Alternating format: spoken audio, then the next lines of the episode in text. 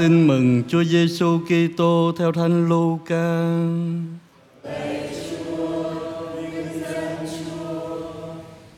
Khi ấy, các mục tử ra đi vội vã đến thành Bethlehem và gặp thấy Maria, Giuse và hài nhi mới sinh nằm trong máng cỏ. Khi thấy thế, họ hiểu ngay lời đã báo về hài nhi này và tất cả những người nghe đều ngạc nhiên về điều các mục tử thuật lại cho họ. Còn Maria thì ghi nhớ tất cả những sự việc đó và suy niệm trong lòng. Những người mục tử trở về, họ tung hô ca ngợi Chúa về tất cả mọi điều họ đã nghe và đã xem thấy, đúng như lời họ đã được báo. Khi đã đủ 8 ngày, lúc phải cắt bì cho con trẻ, thì người ta gọi tên người là Giêsu, tên mà Thiên Thần đã gọi trước khi con trẻ được đầu thai trong lòng mẹ. Đó là lời Chúa.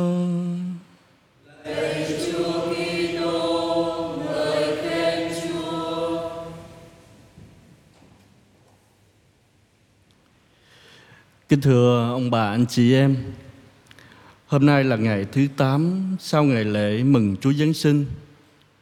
Phục vụ trước Công đồng Vaticano II gọi ngày lễ này là lễ đặt tên, dựa vào trình thuật của Thánh Luca trong đoạn tin mừng mà chúng ta vừa nghe. Kể lại việc Thánh Giuse và Đức Maria đặt tên cho hài nhi là Giêsu và việc đặt tên cho con trẻ mới sinh là một nghi thức quan trọng trong truyền thống của Do Thái giáo. Và việc đặt tên đi liền với nghi thức cắt bì theo luật môi xê với nghi thức này, trẻ sơ sinh sẽ thuộc về trọn vẹn về Thiên Chúa và được giới thiệu với hàng xóm láng giềng. Hôm nay cũng là ngày đầu năm dương lịch, Giáo hội Công giáo tôn vinh Đức Maria Mẹ Thiên Chúa với tước vị là Mẹ Thiên Chúa. Công đồng Epheso đã định tính vào năm 431.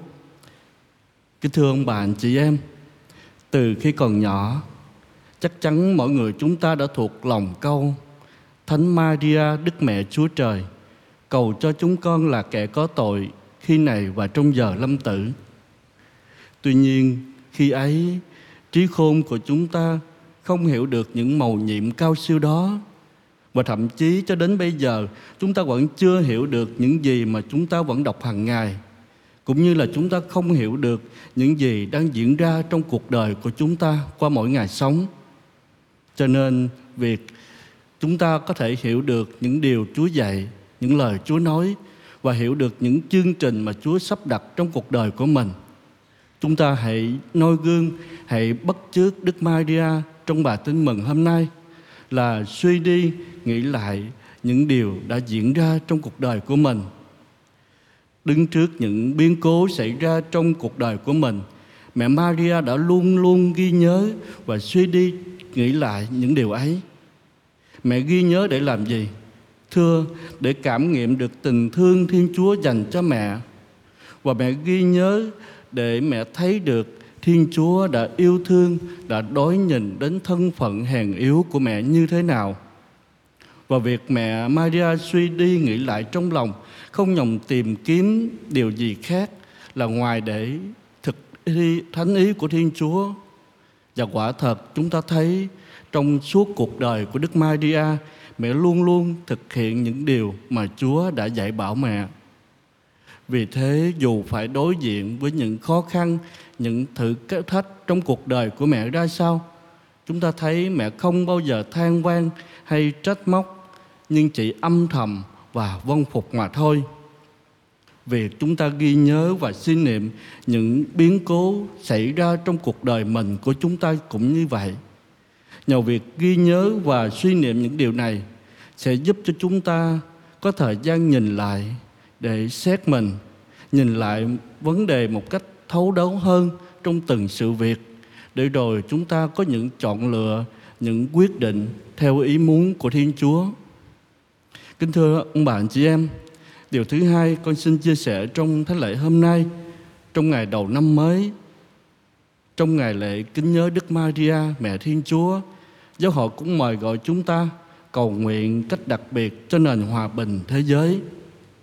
Nếu như năm xưa Đức Maria đã sinh ra đấng cứu thế, đấng mang hòa bình đến cho nhân loại, thì hôm nay cũng xin Đức Mẹ trong năm mới này cho thế giới của chúng ta cũng được Thiên Chúa chúc phúc, được cứu độ và được bình an. Với mong muốn đặt thế giới vào cung lòng của Đức Maria để được Đức Mẹ cung an và bảo vệ, Giáo hội mong muốn cho con người ngày hôm nay hãy biết sống hòa thuận, biết yêu thương nhau. Nhưng để một thế giới có được sự bình an, được nền hòa bình thì trước tiên con thiết nghĩ mỗi người chúng ta hãy là những người mang hòa bình trước tiên. Đặc biệt là chúng ta hãy có sự hòa bình ở trong đời sống của chúng ta đối với những người xung quanh. Vì một xã hội hay một thế giới chỉ thay đổi khi nào mỗi người chúng ta tự thay đổi chính mình mà thôi. Đôi lúc chúng ta mở miệng ra là chúng ta cầu nguyện cho hòa bình thế giới, mà chính mình lại đi kiếm chuyện lại đi gây ra những hận thù chia rẽ với anh chị em mình. Một cá thể, một tập thể nhỏ mà không có được sự bình an trong tâm hồn, thì làm sao một thế giới lại có được sự bình an, được sự hòa bình? Khi nhìn lại một năm qua, một năm với nhiều công trạng, và chắc chắn cũng có những bấp phạm, những lỗi lầm. Nhưng cho dù vui hay buồn, thành công hay thất bại, thì đó là chuyện của năm cũ đã xảy ra trong quá khứ rồi. Năm cũ đã qua, năm mới đã bước sang. Cuộc đời của chúng ta giống như một trang giấy trắng được mở ra. Một năm mới với nhiều niềm hy vọng và cũng là cơ hội để chúng ta bắt đầu cho những dự định, những kế hoạch còn đang dở dang. Và giây phút của năm mới cũng là giây phút tống cựu nghinh tân, nghĩa là chúng ta sẽ bỏ đi những điều cũ để đón nhận những điều mới, những điều tốt đẹp đến với mỗi người chúng ta.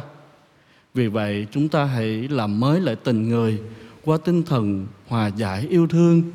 Điều gì chúng ta có thể tha thứ được, thì chúng ta hãy tha thứ.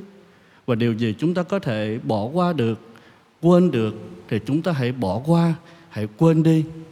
Nhất là hãy quên đi những hận thù, những ganh ghét để cho tâm hồn của chúng ta được thanh thản mà bước vào một mùa xuân mới, một mùa xuân của hòa bình.